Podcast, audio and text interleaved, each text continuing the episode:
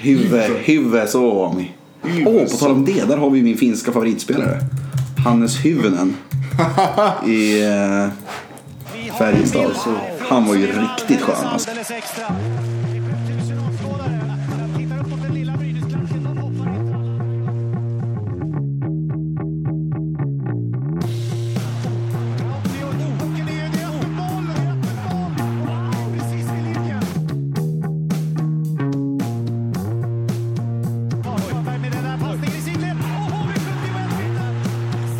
HV71 Suomi. Det är dags för ett eh, nytt avsnitt av situationsrummet. Då är det ju finsk prägel på, på det hela. I och med att våran eh, lillebror ju fyller eh, 100 år idag. Då ska man ju vara snäll, eller hur? Viktor Alner som sitter här mitt emot mig från svenskafans.com. Ja, han börjar, ja, Finland börjar bli stor. Ja, men det är väl Till en, åldern om man säger så. det är väl en dag om året man storebrorsan ska vara snäll mot lillebrorsan. Och det är väl när de fyller år va? Absolut. Så länge de är lite sämre än oss i hockeysammanhang så är Ja. jag helt nöjd med att ha dem som grannar. Ja, man, det, man får ju nästan lite känslan av att de är på väg att bli den här lillebrorsan som typ i högstadiet börjar växa om sin storebrorsa nu. För att om man kollar typ deras JVM-trupp, eh, de, dels har de vunnit två JVM-guld de sista fyra åren och sen deras JVM-trupp i år såg också jäkligt bra ut. Så de får fram mycket duktiga hockeyspelare nu i Finland. Absolut. eh, Finland, de gick väl tillbaka lite grann, fick man en känsla av. Men eh, ja, de är på gång. Ja, nu är de på gång. utvecklas. De har haft en liten, lite liknande bana som Sverige som hade många tunga år juniormässigt och sen tog över fullständigt. Och nu har Sverige kanske dippat lite, lite, lite grann och nu är Finland uppe igen. Jo, men det är ju så där, pratar vi juniorspelare så är det alltid från år till år också. Ja, så exakt. Att, eh, nej, men eh, finsk hockey börjar må bra nu. Mm. Eh, Det, det går bra för Finland. Ja, vi ska prata lite mer junior-VM senare i programmet. Men jag tänkte så här innan vi drar igång. Har du någon finsk favoritspelare i historien? Eh, ja, alltså. Ja, jag har faktiskt haft ett riktigt som jag varit ett stort fan av Mm. Ja, exakt. Det finns, jag vet att det finns en bra story här också. ja, bra story vet jag Ja, sjutton. men Ja, det finns väl en anledning. Eh, Niko Kappinen, eh, den tiden han spelade i Dallas Stars. Precis. Eh, jag hade ju min, eh, min kusin och hennes familj bodde i Dallas, eller i Texas, Dallas. Där, eh, och eh, de skickade hem en klubba till mig. Mm. Som var Niko Kappinens klubba då. Eh, och när man var, inte vet jag hur gammal jag var då, 12, 13? Ja, Nå- något sånt då var man såklart frälst Ja. av den här klubban. Så att, han vart ganska naturligt en av mina storfavoriter där, Mm. andra sidan Atlanten. Så att, ja, är det någon fin spelare som har värmt mitt hjärta i alla fall så är det han. Ja, vi kollade upp det förra här att han eh, spelar ju faktiskt fortfarande i, i sin moderklubb nu, HPK Hämeenlinna. Gör comeback där i finska högsta ligan efter att ha varit borta sen, jag tror det var 99 hade han spelat i andra klubbar. Kommer tillbaka till den här säsongen, 39 år gammal, lagkapten. Det är ändå fint. Cirkeln slut på det sättet tycker jag. ja, men precis. Ja, Man uppskattar ju det ändå. ja. Spelare som vänder hem och avslutar. ja men precis. Just att, eh, att det går så bra för honom också där. Ja, precis. Det är ja. lite roligt. Han hade gjort upp mot... Eh, Nej men det, det är häftigt eh, och det vill ju vi i Sverige också ha de här som kommer tillbaka till sina klubbar Mm. Som kanske har fostrat dem och får de här, det är ju stora profiler liksom som. Ja, verkligen. Och det ska också komma in på faktiskt lite mer närmare Mm. senare i, i programmet också. Absolut. Men du då? Har du någon finsk favorit? Ja, jag satt och funderade här innan. Jag har ganska många. Eh, Men jag tänkte, eftersom du kör NHL-kortet. Ja, där har man ju många, så Teemu Selänne och de här liksom riktiga legendarer. Men jag tänker, då tar jag väl ett SHL-namn då. Och då väljer jag ju Hannes Hyvnen. Som ju den gamla storskytten i Färjestad som var där under några kortare sessioner. Och eh, jag minns när han kom till Färjestad och han var ju fruktansvärt överlägsen när första tiden han kom. Jag kollade statistiken här, han kom säsongen 02-03 under slutet där. Spelade 10 matcher, hade 11 mål och 0 assist. Att den typen av spelare, den uppskattar man ju ändå någonstans. Som går in och gör 11 mål på 10 matcher, inte en assist. Det är ju, det är ju liksom, en sån kille gillar man ju. Men någon ska ju göra målet också. Ja, exakt. Någon ska ha den positionen. Precis, och jag ser här att han avslutade sin karriär säsongen 15-16 i Kils AIK i division 2 med sju mål och tre assist på åtta matcher. Ja, det är ju inte lika vackert som Niko Kappinen Nej, som kämpar på. Alltså. Nej, Nej. han var runt i många, många klubbar, hade Syvenen, men eh, vann tre finska mästerskap, en Gagarin Cup-titel eh, borta i Ryssland och ett VM-brons. Så han hade ändå en liten, en kort men ändå en NHL-karriär på ett par år. Så att, eh, jag lyfter fram eh, Hannes Hyvönen. Det är ett bortglömt namn det tycker jag som eh, förtjänar mer uppmärksamhet. Ja, men det är bra. Ja. Det är bra. Men vi ska ju inte sitta och gagga om finsk hockey eh, i den här podden. Det är ju ändå en SHL-podd. Och även om det finns många duktiga finnar. Det är, tre av dem blev uttagna i finska landslaget här. Eh, Jesse Virtanen i Färjestad, eh, Jussi Ikonen i Brynäs och Sakari Manninen i Örebro. Så är det ju som sagt inte det finska landslaget vi ska prata om idag utan främst om det svenska.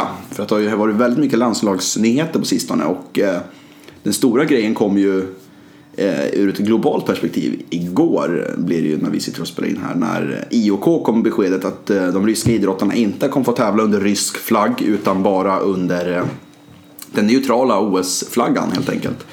Och då blev man ju lite rädd, vad händer med KHL i OS? För vi har ju varit inne på det lite grann tidigare att eh, de har ju hotat med att de inte tänker ställa upp alls då om inte Ryssland får tävla under sin egen flagg. Men nu verkar det ändå som att de faktiskt kommer vilja vara med, KHL och det ryska la- landslaget trots allt. Ja, det är, jag tycker det är fantastiskt att ryska presidenten Vladimir Putin har ändå gått ut och sagt att eh, ryska idrottare ska ändå delta även om det inte är under rysk Precis. flagg. Då. Och det här eh, skapar naturligtvis förhoppningar om att vi kanske får loss spelarna från KL också. Eh, Eh, och det kommer ju givetvis också stärka OS. Ja, det hade ju, jag såg en, en det var någon eh, riktig fanatiker som hade suttit och lagt ut eh, hans förslag på ryska truppen om inte KHL-spelare fick med och det var ju inte det var inga stjärnnamn direkt. Det var inte, det var inte Kowalczyk och Datsuk och Shipachov och, och de där utan det var ju liksom Slava Truchno som man var i, spelade en ganska anonym roll i SHL för ett par år sedan och Kirill Kabanov som var i, i Modo lite sådär tidigare. Det var liksom den typen av namn som kom då. Man vill ju ändå, även fast det kanske hade gynnat Sverige det hade det ju. Sverige hade ju varit guldfavoriter om KHL hade strykits. Det är ju ingenting att säga om eftersom vi har den bästa inhemska ligan. Men ska man se det ur ett hockeyperspektiv så kanske inte det var den bästa marknadsföringen för hockeyn och de två bästa ligorna skickar, eh, eller ja, tvingar sina spelare att inte vara med. Det hade kanske inte varit direkt eh, det bästa för hockeyn som sport. Om man säger så. nej, nej, så är det ju. Och naturligtvis så blir det, någonstans tycker jag ändå att det blir lite skadat ändå när KL ändå har ta, hotat med det här. Eh, eh, ja, och det är ju utifrån den här stora dopinghärvan som Precis. hela Ryssland har ju, ja de får inte vara med helt enkelt. Eh, och nu ska vi inte prata om det men om man tar det kort så tycker jag ändå att någonstans måste hockeyn komma överens vad 17 hockeyn ska vara och var ska den stå. Eh, för att jag tycker det blir, för mig blir det lite sandlådenivå att hålla på att skifta så här med stora turneringarna. Eh, Liksom, vilken av våra alla hockeyturneringar ska vara den här stora, ordentliga? Eh, och det blir problematiskt när våra kära hockeynationer på andra sidan Atlanten inte är med i eh, ishockeyförbundet då, internationellt. Ja, precis. Och det är ju... ja. Jo, men det, jag, har, jag tycker faktiskt att du har en, en, ganska, det är en ganska intressant diskussion ändå att ta för att VM är ju inte VM. liksom, Nej. det, det kan man inte säga. Nej. VM är VM för att det är, det är flest länder med där, det är 16 länder som var med. Eh, jag tror Ungern har varit med här exempelvis sista åren. Vi fick se Japan under många år. Det var liksom deras chans att vara med. OS har ju varit OS, det är ju där de bästa spelarna är med. Så har det i alla fall varit sedan 98 och framåt. Innan dess OS ju- har ju varit VM. då har det ju alltså. varit Ja. liksom det riktiga VM om man Precis. säger så. Spelas var fjärde år, alla de tunga namnen vill vara med. Men nu kommer ju World Cup också spelades och det ska ju fortsätta spelas. Och, och det, jag tycker det är urlöjligt med World Cup om vi ska ha det i ett europeiskt lag som, alltså, Ja. alltså om de ja, det, blir, det, inte blir inget, nej. det blir inget mästerskap på det Nej, sättet det blir, alltså, det Nej. blir liksom så här, jag vet inte. Jag tycker att någonstans så måste hockey, ishockeyn komma överens. Alltså den globala Jag ishockeyn måste komma överens. Men proble- 17 ska vara den stora turneringen. Men det kommer ju aldrig gå för att NHL är ju dessvärre mäktigare än internationella ishockeyförbundet. Vilket gör att om man kollar fotbollen så är ju Fifa, de står ju över allt. Sen kommer Uefa, sen kommer Premier League och de in, inhemska stora ligorna. Mm. Så och Champions League. tyvärr. För det ingår ju liksom, om man tar Champions League som kanske är den allra mäktigaste, det ingår ju i Uefa. NHL ingår inte i internationella ishockeyförbundet. Vilket gör att de har egna dopingregler. Regler. De har eh, helt egna löneregler och de har egna regler för vilka turneringar de vill vara med i och sådär. Så att, eh, Så är det, tyvärr. Och det är det jag säger. Alltså just, alltså, ishockeyn har ju egentligen två stormakter kan man säga. Det är ju internationella ishockeyförbundet. Exakt. Eh, där vi europeisk, europeiska lagen är ju väldigt eh, mån och lojala mot. Ja. Sen har vi Kanada och USA eh, som inte eh, känner att de är i behov av att få med. Eh, och det är ju för att de har sin stora liga. De, där finns pengarna och all, alltså där är ju det största ishockeyn i världen. Eh, de lever ju på det.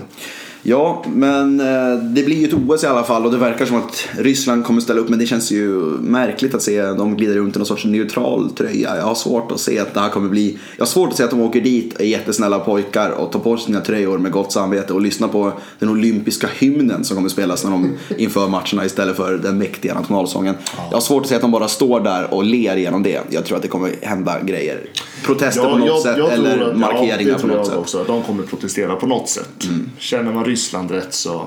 Ja, för, ja exakt, och det är det jag menar, jag blir lite förvånad när man tar Putin här, de har hotat tidigare att ja, men då är inte vi med. Sen dagen efter, då bara, men vi, vi är med. Det känns också olika, så man tror ju att någonstans har de någon slug plan i bakfickan som vi kommer få se. eh, När det, Det känns som att det, här, det känns lite klassiska alltid misstänka Ryssland. Ja, exakt. Ja, men man har, ja. men det är ju inte så att man, de har ju gett sig själva en ganska bra stämpel och vara en bad guy. Så är det ju, absolut. Så är det. Jag, tror- jag tror inte han, jag tror inte han Nej men sen tycker jag, alltså, jag tycker, alltså, det är klart att som idrottare vill man ju alltid varit med i ett OS. Ja. Så är det ju. Eh, så ja, vi får ju se. Mm. Vi får se hur det utvecklar sig. Ja, vi fick ju se en liten eh, föraning till hur den svenska OS-truppen kommer se ut nu när Rickard Grönborg i veckan tog ut sin eh, trupp.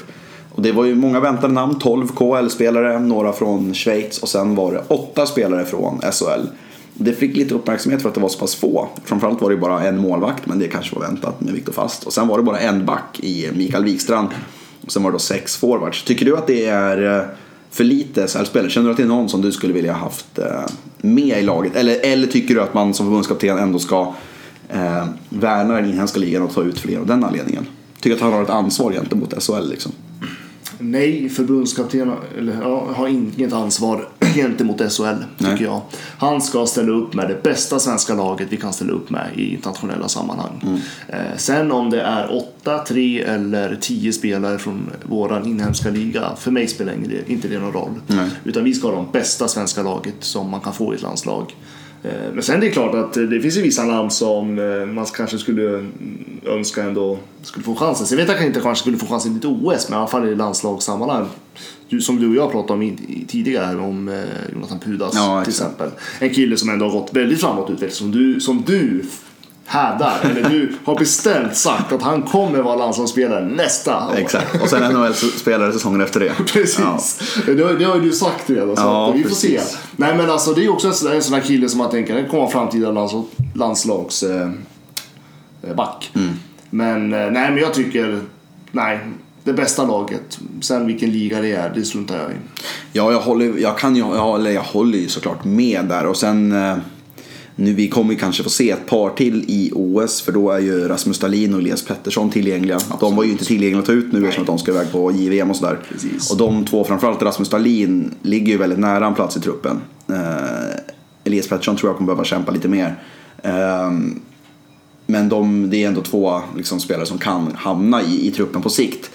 Eh, känner du annars att du saknar någon från SHL? Eller tycker du att någon som inte borde vara med? Som sagt, vi har sagt eh, Viktor Fast och sen var det Mikael Wikstrand och sen var det då Skellefteåkedjan med Möller, Lindström och Lindholm. Och sen var det Dick Axelsson, det var Joel Lundqvist och det var Andreas Engqvist. Är det någon du känner inte tycker som borde vara med i OS? Exempelvis Johan Ryno är ju inte med i truppen efter att gjorde en svag Karjala, Karjala Tournament här. Så är det ju. Nej, alltså jag tänker alltså när, man, när jag tittar på ett lag personligen så vill jag gärna se helheten. Eh, jag tycker att eh, de har tagit ut det bästa om man tänker från SHL. Eh, vad man kan få tycker jag. Eh, Skellefteåkedjan är en självklarhet. Ja. Eh, Joel Lundqvist är en ledargestalt som absolut ska vara Ja, med. han lär nog bli lagkapten för det Ja, skulle jag tro. eh, det är självklart det. Viktor Fast, det är ju inget tvivel om den, om den saken. Eh, Överraskningen är väl möjligen Mikael Wikstrand, eller han har ju varit väldigt bra, men att han är den enda SHL-backen. För man, man tänker sig, är han den bästa absolut. svenska backen i Eh, SHL? Jag tror att hade Simon Bertilsson inte haft sina skadeproblem, Mm. då hade han varit garanterat med. Eh, Backa, jag hade gärna sett Simon Bertilsson med i backuppsättningen. Sen är det ju då Rasmus Dahlin som Ja, eventuellt kommer med, precis. men det vet vi inte. Eh, så skulle jag säga någon ställe honom, men han har ju sina egna lite skadeproblem Mm. och förslitningar och grejer. Så att, eh, Han kommer göra comeback nu under torsdagskvällen mot eh, Luleå efter att ha missat några matcher. Eh, Bertilsson, så eh, så det är väl han då i så fall som jag skulle hade önskat att få sett. Mm. Men eh, skador är ju skador, så är det. Nej men sen, jag tror det hade varit en annan diskussion om, eh, alltså om det hade varit klart. Det kanske, om att KL inte släpper ut sina spelare. Mm. Eh, Det är väl ingenting som är sagt att de gör det heller. Nej, men det, det, det är ju. Det, det som Men det, sagt, det, det har ju blivit en förhoppning nu i alla fall att KL kommer delta ja, i. Putin har ju sagt att de inte Ja. kommer stoppa sina idrottare, Ja. så då känns det ju märkligt om de... Och då är det en helt annan diskussion. Mm. Ja, precis. Då Eh, blir Men nu ju- tycker jag, alltså jag tycker på något sätt så, man samlar de bästa spelare vi kan av alla som är, inte spelar Mm. i NHL just nu.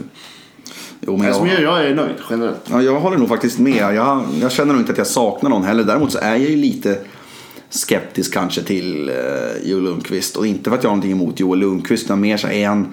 Alltså man vet alltid vad man får av Joel Lundqvist. Han, han, han spelar på den nivån där hans motståndare spelar. Han gjorde det faktiskt ganska bra i, i VM förra säsongen. Han var väldigt ifrågasatt och var ju kapten för det laget som vann guld. Så det är ju dumt att klaga på honom på något sätt. Men jag tänker så här, finns det inte någon bättre, liksom, skickligare spelare att ta ut. Så här, visst, Johan Ryno funkar sällan på internationella sammanhang. Robert Rosén funkar sällan i internationella sammanhang. Men jag tycker ändå att det är två spelskickliga centrar som jag tror hade kunnat gjort det bra i rätt omgivning och tror man hade kunnat höjt sig när de är ett OS. Liksom. Så är det, men ja, alltså, ja, det jag tycker det finns bättre centra än vad Joel Lundqvist är. Alltså, Ja. om man tänker Jo, men det- spelare. ja. Men alltså, Joel Lundqvist är ju där för att vara den här ledartypen. Mm. Eh, och det har de ju sagt tidigare år också. Varför att, när man tog ut honom. Men det finns han ju- är den här ledaren. Men jag, jag tänker liksom, han har gjort det bra i många flera år. Mm. Eh, han har blivit en ledarprofil i landslaget. Eh, Men kan- Visst, han är inte lika bra som han var tidigare kanske. Även om han håller en bra kvalitet. Det gör han. Ja, det är inget fel på Eh, Han har ju ett otroligt spelsinne som han lever på. Eh, Men eh, så jag tycker att eh, man bygger inte ett lag på att ta de bästa spelarna. Man måste ha tänk i laget. Mm. Och det är i det här tänket som man har valt i, i, i det här Tre Kronor. Mm. eh, Så är Joel Lundqvist med för att vara en ledarfigur. På sidan om, alltså i omklädningsrummet, i, på, då- i båset på isen. Då får man ta ut honom som en assisterande coach istället. Då. Nej men, alltså, nej, men jag, jag, förstår, jag förstår helt varför han är med. Jo, jag förstår- tycker det bra. förstår jag också, Sen att det men- finns bättre sportsligt, ja, men det kanske inte lyfter laget av att, av att in sportsligt istället för, att, Nej. istället för Lundqvist. Det är så jag menar. Ja, jo, jag, alltså jag förstår ju. Jag har, egentligen ingenting, jag, jag har ingenting emot Joel Lundqvist och han har gjort väldigt mycket bra för är. svensk hockey. Men, eh, men jag känner så här, just ledaregenskaper. Absolut, det är klart att det är jätte, jätteviktigt. Men det finns ändå Staffan Kronwall. Han var kapten när de vann VM-guld 2013. Han är med i Så laget. är det, men- Magnus Nygren ja, har varit kapten i absolut. Färjestad. Jocke Lindström har varit med hur länge som helst. Absolut. Han, kan, han har ledaregenskaper. Andreas Engqvist har ledaregenskaper. Alltså jag tycker att det är, det är ett väldigt luddigt begrepp. Och vi som inte är, lever med dag, laget 24 timmar om dygnet, vi vet ju inte vilken inverkan Joel Lundqvist har. Han kanske Nej. är skitbra, han kanske är svinbra, han kanske är den bästa mot alla unga killar, han kanske är den bästa mot alla äldre. Alltså det kanske är han som får ihop allting. Det vet vi ju inte. Men det är ändå väldigt, det är en luddig faktor att ta ut en spelare baserat på ens eh, ledaregenskaper. Jag håller inte med Nej. dig faktiskt. Nej, nej, men men det- jag tycker, alltså, jag tycker eh, generellt när man pratar hockey Eh, inte de som jobbar med det, för de ser ju mer än vad vi gör. Eh, hur alla spelare funkar i grupp och Mm. Ja. allt sånt där. Vi, vi, vi vet ju så lite egentligen. Ja, vi ser ju det bara utifrån. Ja, precis. Eh, Men jag tycker generellt när man pratar hockey så pratar man för lite om just ledarskapet och just det här. Du vet jag som gillar den sociala biten Mm. i, eh, i, i lagidrotter. Eh, Så jag tycker att eh, jag tycker det är klockrent tänk. Det finns ett tänk med att ha Lundqvist med. Eh, Sen utifrån eh, hans meriter i landslaget Ja, han har tre, Ja. V- tre VM-guld exempelvis. Ja, men precis. Och, eh, och den erfarenheten som han bär ändå. Eh, tillsammans med att eh, han har den här ledarskapsförmågan. För det har han ju. Det är därför han Absolut. får de här Självklart. uppdragen i landslaget och har den här rollen han har i Frölunda idag. Så jag tycker det är klockrent att ha honom här. Ja, jag tror inte han sagt att han kommer inte göra bort sig på något sätt. Det är självklart. Och, och så. Men det, han är ju faktiskt ett namn som berör. Och framförallt inför VM förra säsongen var, fick han ju extremt mycket skit. Ehm, att han blev uttagen överhuvudtaget. Och sen blev han dessutom kapten för det där stjärnfyllda laget med när ju, vi senare fick in Henrik Lundqvist och vi hade Bäckström i laget och Viktor Hedman var där och Oliver Ekman Larsson var där. Det var hur många stjärnor som helst. Men det var Lundqvist som stod där med set på bröstet. Han är lite av en miniatyr av Zlatan tycker jag. Det är alltid två grupper som Ja, precis. Men de, men de är ändå tog varandra så talar motsats. Verkligen. för, för Joel är inte direkt den som, eh, han är inte direkt DV om man säger så. Nej, Joel Lundqvist, gud, utan han är ju inte. motsatsen där. Eh, Men, ja, men lite så är det ju. Det finns alltid en diskussion kring, kring Ja, Joel. men det blir alltid en diskussion Ja. kring honom om han ska vara med eller inte. Så att, eh, nej, men jag tycker, jag tycker är klockrent. Men, jag tror, du- men du- definitivt så tror jag att det här är hans sista OS. Ja, det tror vi med. Men du tror att han kommer med i OS i alla fall? Ja. Det tror jag med. Jag Det tror han är 100% given. Ja. Eh, och jag minns faktiskt, eh, inte för att göra här någon lång historia, men innan OS i Vancouver 2010 när eh, Mats Sundin inte var med när han hade hunnit lagt av. Då var det många som, framförallt i Nordamerika, som bara, men då är Sverige chanslösa från att vinna VM. För utan Mats Sundins ledaregenskaper så finns det ingen chans. Niklas Lidström är jättebra på alla sätt och vis, Foppa är jättebra på alla sätt och vis, men ni behöver Mats Sundins ledaregenskaper om ni ska kunna gå hela vägen. Ja, de gjorde det 2006 med Sundin i laget och de gjorde det inte 2010, då åkte de ut i kvarten med, utan Mats Sundin. Många tyckte att det berodde på att det saknades den naturliga ledaren som steppade upp när det verkligen behövdes. Och, så det, det är klart att det behövs eh, den typen i laget också. Nej, men jag kan mycket väl tänka att det här blir eh, Lundqvists sista stora landslags... Ja, det ska väl vara om man orkar vara med i ett VM i vår också. Ja, men nu Det så ju- stora. Ja, ja, men, jo, ja, nej, han kommer ju inte vara med Ja, i i VM är stort också naturligtvis. Eh, Jag ska absolut inte minska det. Nej, han är väl en av fyra svenskar tror jag som har tre VM-guld. Ja. Det är, det är ganska stort. Det är, Sven Tumba och ett par till som, som hade det också. Eh, men det är imponerande. Han, ska han har ju gjort en enorm karriär i Olympisk så det vore ju fint om han också fick ett OS-guld. För att ja, han får ju alltid stå i skuggan av brorsan. Och till och med nu när han vann eh, VM-guld som kapten så var det fortfarande Henrik Lundqvist som fick uppmärksamheten för att han var med i laget. Och Henrik Lundqvist har ju faktiskt ett OS-guld. Men han har ju ingen Stanley Cup och skulle Joel vinna OS så, så har ju Joel vad är det, tre SM-guld, tre VM-guld och ett OS. Och sådär. det då är han ju en av de mest vinstrika spelarna i svensk Ja, historia. verkligen, verkligen. Det kommer inte ta bort Nej. från honom. Men han, eh, för att göra en riktigt usel övergång, han är, han är ju alldeles för gammal för att spela junior-VM i alla fall. Och det är ju den stora snackisen idag, eh, såklart. Eh, Med tanke på att truppen togs ut nu på onsdags eh, förmiddagen här. Vi sitter ju på onsdagskvällen och spelar in det här avsnittet. Thomas Montén tagit ut eh, bruttotruppen. Det är tre målvakter, åtta backar och 15 forwards. Så jag tror att det är en back och två forwards som ska ratas innan turneringen drar igång. Och det kan ju bli fler i och med att Alexander Nylander inte är med i den här ursprungstruppen. För att man har inte fått klartecken från Buffalo Sabres där. Vi Eh, hoppas. men vi hoppas, för då har ju Sverige en enorm offensiv om de skulle få in honom. Och utan honom så eh, ser den ganska svag ut. Så stor skillnad kan han göra. Eh, Och sen Jesper Bratt som gör succé i New Jersey Devils är ju inte heller med i truppen och kommer inte heller att bli uttagen. Ehm, Men vi satt och pratade lite grann om truppen här innan och kom fram till att vi egentligen inte saknar så, så många namn egentligen. Utöver Nylander då. Nej, det är väl Nylander, tror jag. Jag känner liksom inget... Eh, jag tycker det är en spännande trupp, Mm. tycker jag absolut. Eh, men som du säger, hade ju blivit 50% mer spännande med Ja, men- Nylander. Ja, det är ju lite så. Alltså, vi, har ju, vi har ju två offensiva storstjärnor. Det är Elias Pettersson och Elias Andersson som har varit Precis. jätte, jättebra båda två i SHL. Eh, Elias leder väl poängligan och Elias har ju varit riktigt bra på slutet. Skulle man då få in Alexander Nylander i laget också, då har man tre verkliga offensiva superstjärnor. Tre av de bästa forwardsarna i hela turneringen. Kanske till och med de tre bästa forwardsarna tillsammans med Eli Tolvanen i Finland och någon till kanske.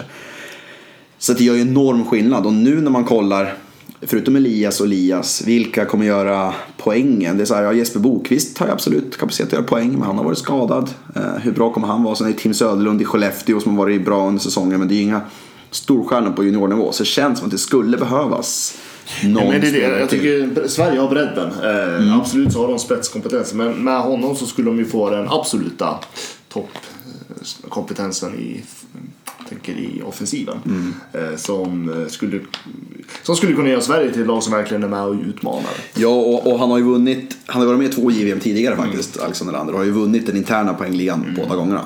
Eh, och nu är det ju hans år. så, men nu har han i varit mycket skadad sista året här, men man tänker ju så här, man har varit så bra de tidigare två åren. Vad kan han uträtta nu? Om man framförallt kanske kan få Elias Andersson vid sin sida exempelvis. Precis. Det skulle det känns som att det skulle kunna dominera ganska hårt de två. Men vi är överens om att vi är rätt nöjda ändå. Ja, och det, det var väl ett namn som diskuterades eh, och det är ett namn som vi också har följt ganska nära. Det är Adam Bokvist som inte kom med i truppen. Sverige har en väldigt bra backsida Rasmus Dahlin är ju såklart toppbacken. Sen har vi ju Timothy Liljegren, Erik Brännström, Jakob Moverere, Jesper Sellgren från Modo som kanske var den lilla överraskningen. Filip Westerlund Frölunda. Eh, Gustav Lindström i Almtuna som också var en liten överraskning och sen Linus Högberg i Växjö. Ehm, jag tycker att sex av de där var ganska givna. Eh, det var ju Gustav Lindström och Jesper Sellgren som var lite gränsfall och där trodde jag nog att både Ginning i Linköping och Adam Bokvist i Brynäs skulle kunna slå sig in. Ehm, tycker, tycker du att det är fel att inte ha med Adam Bokvist? Han är född 2000 och är- kan ju åtminstone komma med för att se och lära liksom. Ja, nej, jag tycker inte att det är fel att han inte är med. Eh, Däremot så vill jag nästan lova att han är med nästa år. Ja, det, det, så länge han inte spelar i NHL och det kommer han ju inte göra. Nej. Så, Nej men alltså jag tycker, eh, inget ont om honom, en fantastisk back, absolut. Eh, Jag tycker han är, kommer att ha en enorm jäkla häftig karriär, Mm. tror jag. Eh, men jag tycker han är lite uppschasad i media, Mm. om jag får säga mitt. Eh, men eh, han kommer garanterat att vara med i Nobel nästa år. Jag tror då är han redo. Ja.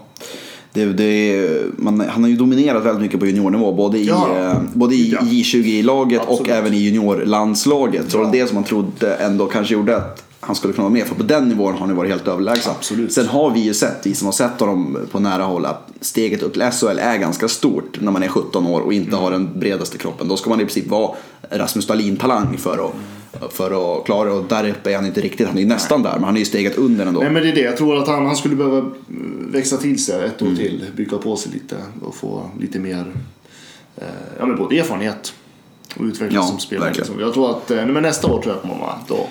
Ja. Men, eh, nej, men jag tycker det är, Visst, jag hade absolut inte haft någonting emot att ha honom med. Men jag tycker inte att det är fel att han inte är med. Förra året var ju Rasmus Dahlin med som sjunde back. Fick med oss se och lära lite grann, spela lite Mm. Precis. powerplay, göra lite byten där. Och han har ju växt väldigt mycket sen dess. Hade det inte varit en idé kanske haft med honom i den rollen som sjunde back, spela honom kanske mot de sämre lagen och Jo, kasta in honom i behov. Och sen, och sen så han hade varit, kunnat varit den givna superstjärnan nästa år. För nästa år kanske inte Rasmus Dahlin är med, för då kanske han är i NHL redan. Ja, precis. Så det hade ju kunnat, kunna vara en lösning. Eh, Jag håller, med- ja, jag håller med att Mm. eh, det hade kunnat vara en lösning. Eh, Och jag hade absolut inte haft någonting emot det. Men, ja, men jag har ingenting emot att han inte är med heller känner jag. Han kommer få sin chans. Ja, så är det ju. Eh, Sverige börjar på annan dagen traditionsenligt. Eh, möter Vitryssland och sen väntar också Tjeckien, Schweiz och Ryssland. En eh, heleuropeisk grupp. Eh, slipper USA, Kanada och Finland i gruppspelet som är kanske de tre stora guldfavoriterna. Och det, är- Sverige har ett väldigt bra lag och är ett av de fyra, eh, kanske ja, fem lagen om man räknar med Ryssland som, som kan vinna VM-guld. Men men jag tycker inte Sverige är favoriter på något sätt. Jag tycker att både Finland och USA och Kanada har lite bättre lag på pappret än vad Sverige har. Men det är alltid kul att se i Norge. Det kommer ju alltid upp någon oväntad som blir publikfavorit och liksom går hem i stugorna som man säger så fint. Så är det ju. Eh, Sen är det kul hur stort junior-VM är också. Ja, verkligen. Eh, Och jag tycker det är bra att Sverige inte är favoriter. Vi ska Mm. Faktiskt. inte vara det. Den svenska, Nej, jag- den svenska mentaliteten eh, mår bra av att vara underdogs. Ja, det satt- brukar ju vara lite så. Jo, jag satt såg ett klipp tidigare idag här på JVM-finalen från 2014 i Malmö när det var Sverige mot Finland. Då hade ju Sverige sitt drömlag med Filip Forsberg, Elias Lindholm, André Burakovsky, Alexander Wennberg, Christian Joos. Det var liksom hur många stjärnor som helst. Och Finland hade chockat sig till final. Så krossade Kanada semifinalen och Sverige skulle, hade ju slaktat allt och alla skulle bara köra över Finland. Förlorade efter förlängning inför hemmapubliken. Det var ett trauma faktiskt. Ja, det var riktigt tungt faktiskt. Så Surt att du nämner det. Ja, precis. Det, men det är ju ändå Finlands födelsedag. Så det, det, kan, vi- det kan vi bjuda dem på. Ja, okej då. Ja. Okej då. Vi bjuder på det. Ja, exakt. Då, då hade ju Sverige kanske sitt bästa lag någonsin eh, och misslyckades med att vinna guldet. Så att, eh, får se. Det kanske är bra som sagt att de inte är storfavoriter. nej, Men jag skulle, jag skulle ändå gärna se Alexander Nylander i laget om jag säger så. Det vill vi båda. Ja. Ehm, Men det blir kul att följa junior-VM och jag vet att både svenskafans.com och hockeysverige.se kommer ju som vanligt hårdbevaka den här turneringen och göra ett jäkla bra jobb. Ehm, Ja, Det har ju blivit, det har blivit en folkfest verkligen. Folkrörelse är det här i JVM. Ja, vi, vi samlar oss, Svenska fanskribenten i alla fall. Ja. Och eh, bevakar, hårdbevakar den. Så att eh, det blir häftigt. Det blir allt efter. Och så är det ju Nordamerika också, i Buffalo. Så det är extra krydda. Eh, men nu har vi pratat jättemycket om eh, landslagshockey och nästan ingenting om SHL. Och det finns ju lite enkla förklaringar till det. Dels har det inte hänt så mycket. Och det har inte spelat så mycket. Exakt, eh, sen sist vi var där. Men vi kan ju gå igenom liksom resultaten från, från helgen i alla fall. Först vann ju Färjestad med 5-2 mot Karlskrona, planenligt på fredagskvällen. Helt väntat, tänker jag. Eh, ja, och sen på lördagen så var det ju faktiskt en del skrällar. Vi kan ju börja med mm, kanske Örebro 3-0 mot HV. Kanske inte en superskräll på det sättet, men Örebro hade ju en väldigt nedåtgående trend och nu vann de med 3-0 här. Och, Sa jag att de skulle vända? ja, Jag exakt. är helt säker på Ja, exakt. De vann med 3-0. Sakari Manninen, landslagsmannen, gjorde hattrick. Ja, ja just det. Gjorde han.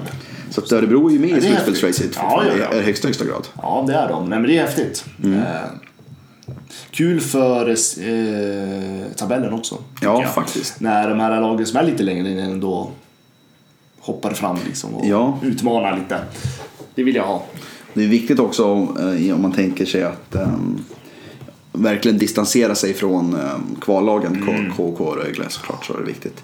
Eh, Malmö vann borta mot Frölunda med 4-3. Eh, Frölunda fortsätter hacka är nere på nionde plats nu. Tre poäng före By- Brynäs, det här superkrislaget. Det skiljer bara tre Mm. Jag poäng håller fortfarande mitt stora frågetecken på Frölunda. Mm. Jag bara väntar på om de ens kommer att explodera som alla pratar om hela hösten. Ja, man hade ju, lite grann känslan som man hade kring Skellefteå förra säsongen. Man bara väntar på att men nu lyfter de, nu lyfter de, nu lyfter de och sen så... Det är snart jul. Ja, det är faktiskt det. När? Ja, exakt. Så att 4-3 till Malmö där. Viktig, viktig seger för Malmö. Som ju haft problem med hemmaspelare men ändå varit ganska bra borta och har ju klart hängt på topp 6 ändå även fast de har hackat spelmässigt. Brynäs-Växjö, 2-1 till Brynäs, fjärde raka segern. Eh, Växjö tappat lite grann nu men de har ju råd med det om man säger så. Och eh, ändå Brynäs som ändå är ett krislag är ju i en liten vinnartrend. Ja, de har, de har fyra raka vinster och de har 16 poäng av de 18 senast möjliga. Eh, vilket är alltså, innan det tog de 16 poäng på de första 18 matcherna. De har tagit 16 poäng på de senaste 6. Så att det, det är en klar uppryckning får man De har säga. ju återhämtat sig. Ja, Helt klart. 6 poäng har de upp till Luleå som de nu möter i ett dubbelmöte. Och Luleå ligger ju på sista kvartsfinalplatsen. Eh, så att det de, efter den här veckan så kan de ha superkontakt faktiskt med övriga lagen. Ja, spännande. Riktigt spännande. Eh, Luleå vann ju mot Linköping med 3-2 och fortsätter gå riktigt bra. Alltså, de, är, de är riktigt bra Luleå. Ja, men de, har, tror, De vinner de här tajta matcherna. Sa vi inte det förra gången att Luleå är lite på gång? Jo, det, verkligen. det verkar som att eh, Thomas Berglund har fått igång sina grabbar. Ja, verkligen. det får man lugnt säga. Nej men eh, det är kul. Mm. Einar Emanuelsson eh, kom tillbaka efter en tuff, den tuffa smällen från Daniel Rahimi. Lirade matchen, gjorde 1 plus 1. Fick väldigt mycket kritik av Sanne Lindström, eh, Luleå, för att han spelade överhuvudtaget efter att ha fått den här smällen mot huvudet. Eh, Men han visade inte upp några hjärnskakningssymptom och därför spelade de honom ändå. Ja, och det är väl det som är lite oroväckande. Att, Ja. Vad jag, nu är inte jag medicinskt kunnig i det där, men vad jag har förstått så behöver man inte känna av symptomen. Det kan komma senare. Precis. Ja, det kan komma slår bara till. Men han gjorde i alla fall 1 plus 1 så ja, tre poäng fick de ju före men eh, får se. Hopp, får jag hoppas att det inte var några, att han inte åker på några problem. För han är viktig för Luleå. Dels är han en stor Absolut. talang och dels såklart så vill man inte att någon ska råka ut för Nej, jag hoppas han är. Jag hoppas att han håller sig frisk. Mm. Precis, och det är viktigt för Luleå också som vi behöver all spets de kan få. Verkligen. Sen fortsätter skrällarna. Ehm, Mora 4-3 mot Djurgården. Ehm, tufft för Djurgården som hade chansen att verkligen haka på nu när Växjö har darrat lite grann. Men Mora tog tre viktiga poäng och har fyra poäng ner till Karlskrona nu och bara fem poäng. där om, Litet liksom. klapp där. Och, Det börjar bli tungt för Karlskrona. ja, nu börjar tåget gå Ja, snart här. För de, ehm, Det- de följer ju efter förlängning mot Färjestad i andra matchen på lördagen där. eh, 4-3. Så att eh, Mora rycker ju ifrån två poäng till Precis. mot KK. Ja, Tror du att tåget Mora- börjar gå, gå nu däremellan? För Mora känns ju mycket bättre än Karlskrona. Men Mora är piggare. De Ja. är, eh, jag tror att eh, de har lite mer medvind. Liksom, Mm. i, och känslan i gruppen tror jag är mycket bättre i Mora. Eh, det känns som att, eh, både, när man tittar ändå både på Karlskrona och Rögle så känns det som att det är två organisationer som inte fungerar riktigt. Det är min känsla. Mm. Ja, Rögle bygger om väldigt mycket nu. så bygger om vi får ju se om de kan ja, få tillbaka. Rögle bygger om, Karlskrona de försöker bygga på, känns det ju som. Mm. Precis. Eh, Medan Mora, de, ja, jag tror de lever lite på det. Mm. Att eh, det finns två andra klubbar som eh, inte riktigt har Nej. stabilitet i organisationen. Och som sagt, jag har ju sagt att jag tror att Örebro snarare kommer vara eh, Karlskronas eventuella räddningsplanka än Mora. Men eh, nu vann de mot Örebro, eller mot HV här med 3-0 så vi får se. Ja, jag tror ju att de har fel. Ja, jag tror Örebro fixar det här galant. ja det, vi får väl se. Sen var det också Rögle-Skellefteå och då vann Skellefteå med 4-3. Tungt för Rögle. Men Eh, väntat. ja, nu när ändå både Karlskrona och Mora och Örebro och Brynäs tog poäng. Så eh, nu är det, skiljer det helt plötsligt 14 poäng bland eh, Rögle och Brynäs och 9 poäng bland Rögle och Mora. Så att nu börjar verkligen tåget gå för Rögle. Så Ja. Det här kan nog ha varit dödsstöten nästan. Ja, jag skrev ju faktiskt när de eh, förlorade mot Brynäs. Ja, eh, var det förra veckan. Precis. Mm. Att eh, det är nog dags att börja tänka på kvalspelet. Mm. Eh, Det håller jag verkligen med om. Ja, det är, jag, jag tycker alltså mentalt för klubbens bästa, liksom, förbered er på det mentalt. Eh, och lika Rögle-fansen att det, det slåss för livet nu. De ska ju vara glada att de är ganska vana. För att det går väl aldrig mer än två år utan att Rögle är i ett kval i alla fall. Nej, de har ju varit med ovanligt länge nu. Det här är tredje året. Det här är tredje året i SHL och, och första året klarade de sig till och med utan kval. Ja. Sen har de behövt kvala här och Precis. de kvalar ju alltid upp eller ner beroende på vilken division de ligger i. Men det har ju alltid varit så i Rögle. Ja. Alltså jag tittar långt bak i tiden. Verkligen. så var, men ja, Mm. de har de har lång erfarenhet av att åka upp och ner. Ja. Alltså, ända, alltså redan från 70-talet Ja. Så att eh, ja, de, är, de är väl härdade. Ja, det, det kan man verkligen eh, säga. Ehm, ett ett ehm, ämne som vi kan ta vid, vid från förra gången var ju Don Rahimi. Han fick ju fem matchers avstängning från den tacklingen som du och jag pratade om. Vi var lite osäkra på om vi tyckte det skulle vara avstängning men sa samtidigt att vi trodde hade att det skulle bli. vi, vi såg ju bara en gång på den här... Uh, nu försvann ordet där. Reprisen. Reprisen, tack så mycket. Tack så mycket. Jag tror, jag tror det är andra gången du Ja. tappar bort just det ordet. Ja, repris. Ja, Jag kan inte säga ord. nej, nej, men vi, vi såg ju bara repriser från eh, en vinkel så att säga. Ja. Så att vi kunde inte säga så mycket, upplevde vi båda. Precis. Eh, men han fick sitt straff. Ja, fem matcher. Ehm, dels är det lite grann av återfallsförbrytare. Och dels som har ju disciplinen sagt att sju tacklingar ska ge tufft straff. Och det var därför som jag skrev också en blogg om det dagen efter att ehm, de satt lite grann i en rävsax. För så fort den här anmälan kom in så är de ju tvungna att ge dem fem matcher mer eller mindre. För att annars går de emot lite grann sig själva. Eller så säger de alla lägger över allt ansvar på Einar Emanuelsson. Och det tror jag inte man vågade göra i det här läget riktigt heller. Så att det, var, det var svårt för dem att göra någonting annat än det där. Även fast det kanske inte var värt det egentligen. Nej, men samtidigt måste ju försöka vara så konsekventa som möjligt. Ja, eh, ja exakt. Det är, det, det, det är så det är. Det är, så det är. Nej, men det det det är liksom, man måste ju alltid ta, göra en individuell bedömning och sen måste man ju sätta det i sammanhang och kontext också. Eh, så. Eh, men ja, hårt straff.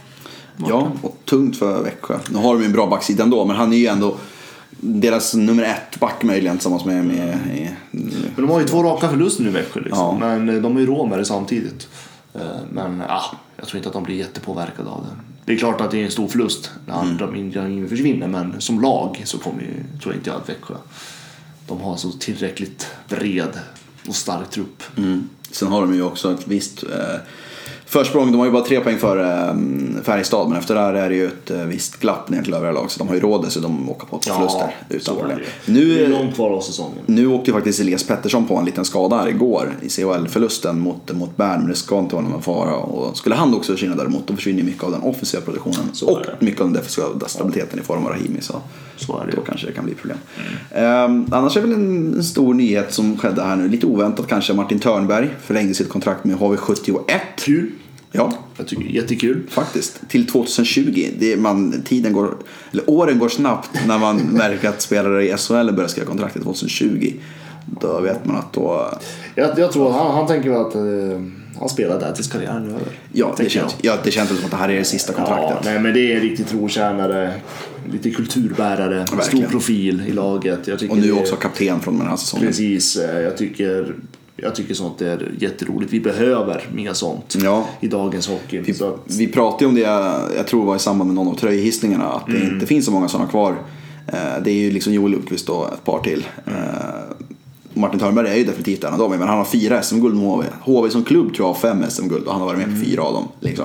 Eh, det är ju, HV71 är hans moderklubb. Liksom. Det, det finns så mycket positivt liksom, med att han väljer att spela där till karriären är över nu. ja, men precis. Och det är därför jag tycker han ser som en liten kulturbärare där. Alltså, Mm. han, är liksom, han är HV.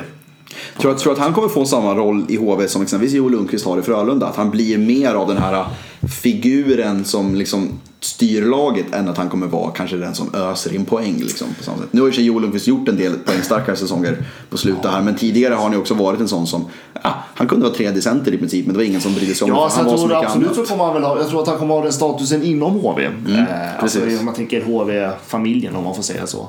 Eh, men utåt sett så är ju såklart Joel Lundqvist större utifrån att Ja. han har sina landslagsmeriter. Ja exakt, Martin Törnberg Eh, har ju han- faktiskt bara ett VM-guld. Ja, eh, Lund- Lundqvist har ju en stö- är ju en större profil i Sverige. Mm. Eh, Men det är klart att han, han betyder mycket för HV-fansen. Såklart. Mm. Eh, Så att det är klart att han kan bli en liten sån typ av profil. Ja, och vi pratade lite grann innan här att det här kanske blir någon sorts som sagt sista kontrakt och sen att han kliver in i någon ledarstab eller gör någonting liksom på kansliet på något sätt eller något sånt där. För det känns ju dumt att vaska en sån här snubbe från föreningen. Ja, nej, jag, jag tror att han kommer fortsätta vara lojal mot klubben efter Ja. sin karriär. Han kommer säkert, man kommer säkert se honom i någon form av inte vet jag om han är juniortränare eller Ja. assist, assisterande Ja, tränare eller ja, Precis. vad han nu blir för något. Kanske gör som Andreas Takell och sätter sig i styrelsen. Ja, men ja. mycket möjligt. Så att, eh, det, det, det tycker vi ändå är kul att de här förlänger de här liksom, gubbarna, om man får säga så, om en kille som är 34 år. Eh, Men eh, han, han är ju viktig såklart för, för HV71 och spelar ju en, en stor tung roll där och kan säkert kunna göra helt okej från sig även de kommande åren. Ja, det tror jag. Det tror jag. Så länge han håller sig skadefri så. Ja, exakt. Det är mycket det det handlar om. Ja. Eh, och han har ju faktiskt haft en förmåga att göra det. Han missar kanske ja, men tre, fyra matcher per säsong på sin höjd och då är det ju helt okej. Absolut. Det lider man inte av. Nej. Innan vi avrundar, gå igenom lite grann eh, vad som kommer härnäst. Jag tänkte säga det, vi ska titta lite på vad som väntar. Exakt. Eh, vi har ju, vi kan gå igenom matcherna här som kommer på torsdagskvällen. Skellefteå-Mora. Eh, jag tror inte det blir så jäkla enkel match för Skellefteå, men de får ju ändå in som favoriter såklart. Ja, jag tror Mora kommer utmana, men Skellefteå kommer vara starka i längden. Sen har vi en intressant match. Eh, Örebro mot Malmö. Intressant utifrån den aspekten att om Örebro skulle vinna här, då blir det verkligen... Då är det Ja, du fel. Ja, exakt. Eh, Då blir det ju ett sjukt race, verkligen från i princip lag 7 och ner, kanske till och med från lag 5 och ner om platserna om vilka slutspel. Då blir det ett ruggigt tight race där om de skulle vinna. Men eh, det blir häftig match. och Malmö har tror jag tre raka hemmaförluster så det blir svårt att... Eller eh, den är i och för sig i Örebro såg jag nu, eh, så att då får Örebro in som favoriter då, helt enkelt. Ja. Frölunda KK. Det, om de inte vinner där Frölunda då, då är det ju kris faktiskt. I Frölunda om de inte skulle vinna mot Karlskrona hemma. Ska vi säga det? Om, om Frölunda, sätter lite press på Frölunda Ja, här nu då. exakt. Om de förlorar mot Karlskrona hemma, då, är det, då sätter vi en liten krisstämpel på dem. Ja, det måste vi göra. Ja, men då gör vi det. Ja, men, det har vi- men annars som sagt, då är det ju bara några poäng till Örebro. Om de skulle vinna mot Malmö, det är inte omöjligt. Då, är, då är Frölunda liksom på gränsen till en stad slutspel. Ja, så är det. Så att, eh, Så att, eh, ja, men då säger vi så. eh, Rögle HV. Ja, då, det blir tufft för Rögle. Tror du det? Ja, det tror jag. Speciell match för eh, sportchefen där, Chris Abbott. Han vann ju SM-guld med, med HV för några månader sedan och nu är han sportchef för Rögle. Ja. ja, nej men eh, HV känns mycket, mycket starkare än vad Rögle är just nu. Eh, egentligen så eh, Rögle, kommer, alltså Rögle är ju en position där man, man, man är ju inte favorit oavsett vilket lag man möter. Eh, utan de... Men då sätter jag skrällvarningen här då. Det vara Då tror jag att Rögle knäpper dem. Och jag är feg och säger att HV tar det. Ja, exakt. Eh, Djurgården mot Linköping. Eh, en liten ganska intressant match. Ja, det kan bli spännande faktiskt. Ja, för, för Linköping har varit ganska bra på slutet utan att få någon större uppmärksamhet. Är bara ett, poäng bak, eller ett par poäng bakom Djurgården och spelat ett par matcher fler. Eh, det här är Linköpings chans att verkligen ta sig in i topp 3-kampen om de skulle vinna den där matchen. Skulle Djurgården vinna då är det en ganska stor lucka helt plötsligt. eh, Om man ser till att Djurgården har spelat färre matcher. Så det är en viktig match och ganska svår eh, liksom, förutsägbar match. Eller säger man. Ja. Svår match att förutse. Ja, nej, men det ser man fram emot lite grann. Och se vad som händer. Sen har vi dubbelmöte torsdag, lördag, Luleå-Brynäs. Speciell match såklart i och med att Bulan Berglund kommer tillbaka till Gävle. Men som sagt också en väldigt viktig sträckmatch. Det skiljer sex poäng mellan lagen. Eh, nu tror inte jag att Brynäs eh, vinner båda matcherna. Eh, men skulle de göra det så är de ikapp Luleå exempelvis. Och då är det... Ja, Brynäs har ett jätteläge då. Om man, sätter man Luleå på plats Ja. så har man ett jätteläge. Exakt. Eh, sen blir det en väldigt speciell match på lördag eh, för brynäsarna. Just det. Mm. I och med att eh, Andreas Dackell kommer att hissas i Gavlerinken. Exakt. En riktig trotjänare Ja. från härliga tider. Han blir den elfte spelaren läste jag som får sin vepa i eh, Gavlerinkens tak där. Ja, det är häftigt. Två SM-guld har han med klubben, 93 och 2012. Så det var ganska stort eh, glapp däremellan. om, man, Så, om man säger så. Och sen har vi då toppmötet nummer ett. Färjestad mot Växjö. Det skiljer tre poäng mellan lagen. Vilket gör att om Färjestad vinner på torsdag så är de i kapp Växjö igen. Häftig I match. kamp om första spaden då. Ja, alltså. exakt. Ja, det blir häftigt. Det blir en stor match. Växjö har ju tappat lite grann på slutet så att det, Ja, det känns som att det är gränsfall där om vilka man ska sätta som favoriter. 50-50. Ja. Får vi vara så fega. Får vi sätta ett kryss ja, ja, men det känns ju faktiskt som en kryssmatch. Det gör det ju Ja, verkligen. Och sen ja, avgörs, avgörs det i förlängning åt det ena eller andra hållet. Ja. Det är väl den känslan man har. Ja, nej, men jag sätter, jag sätter faktiskt eh, Färjestad på den. Ja. Mm. Ja, men då, jag gör nog också det, faktiskt. Det är, Växjö är lite... De är, men de är sämre lite vet Ja, exakt. Och det kan, som sagt, det kan de ju bjuda på. Ja. För att det, är ingen som kommer, det spelar ingen roll för dem. Att de Nej, det är ju inte hela världen de skulle förlora den här matchen. Nej. Absolut inte. Men det blir en häftig match. Det blir verkligen. Ehm, det var inte så mycket mer än så vi hade för den här gången. Om inte du har några avslutande ord du vill eh, förtälja till eh, lyssnarskaran. Nej. Nej. Nej. vi har babblat, vi har babblat till, tillräckligt. Ja. Vi hoppas att ni överlevde nu när det inte var någon um, proffsgäst som då förra veckan med Petter Kahnbro. Utan det bara var vi två satt här och gaggade i 45 minuter. ja. Jag hoppas att inte skadan var alltför stor. Helt enkelt. Eh, Vi kommer säkert tillbaka på ett eller annat sätt eh, nästa vecka också, fast det är uppehåll. Vi får väl se. Vi hör av oss annars om det är så att vi av någon anledning inte kommer ut med en podd. Precis. Eh, För det är ju faktiskt sista veckan nu innan ett uppehåll. Det är ju det. Eh, på gott och ont. Ja, Beror på jag tror, att, jag tror att de flesta lagen, jag märker det själv när jag sitter och skriver mina artiklar, att det är väldigt mycket skadeuppdateringar man skriver om. Så jag tror de flesta lagen är ganska nöjda med att det snart kommer ett uppehåll på en vecka i alla fall. Det tror jag också. En Men vi återkommer om det. Det gör vi. Tack så mycket för att ni lyssnade. Hej då.